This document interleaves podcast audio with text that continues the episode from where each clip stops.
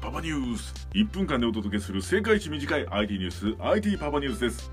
今回はポッドキャストに特化したニュースをご紹介いたします。まずはデデン。Amazon が Wondery を買収。デデンヘンリー王子とメーガン妃のポッドキャスト配信開始。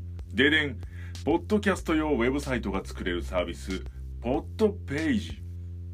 こちらを Voicy の方ではお届けしております。まあ、ちょっとだけお届けするとですね、なんとあのヘンリー王子とメーガン妃、ポッドキャストを始めます。Spotify と契約しておりまして、まあ、2人の音声発信コンテンツが聞けるということなんですよね。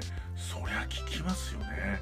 なんでもね、中身はヘンリー王子とメーガン妃の、まあ、子供たちがのも出てきたりしてですね、ハッピーバースデーをお届けしたりしているそうです。やってることほぼ私とパパニュースと一緒。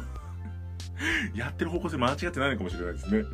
でも、ファミリー発信系ではね、私と同じジャンルなので、まあ、いつかコラボの依頼がね、来るかもしれない。まあ、そしたらヘンリー王子だけに私は応じます。でね、続きは Voicy のパパニュースで。